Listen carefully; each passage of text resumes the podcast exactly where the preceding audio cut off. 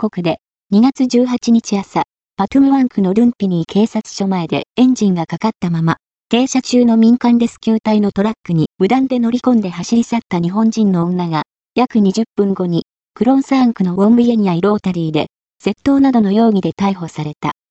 盗まれたトラックは、カジン慈善宗教団体、タイクニギ徳善堂のレスキュー組織のもの。目撃者によれば、午前8時過ぎにトラックで駆けつけたレスキュー隊員が、負傷者に応急手当てをしていたところ、女がやってきて、まず、近くに停車中のパトカーに乗り込んだもののキーがついていなかったためか、次に、レスキュー隊のトラックに入り込んで走り去ったとのことだ。トラックは、ハザードランプを点灯し、エンジンがかかった状態で停車中だった。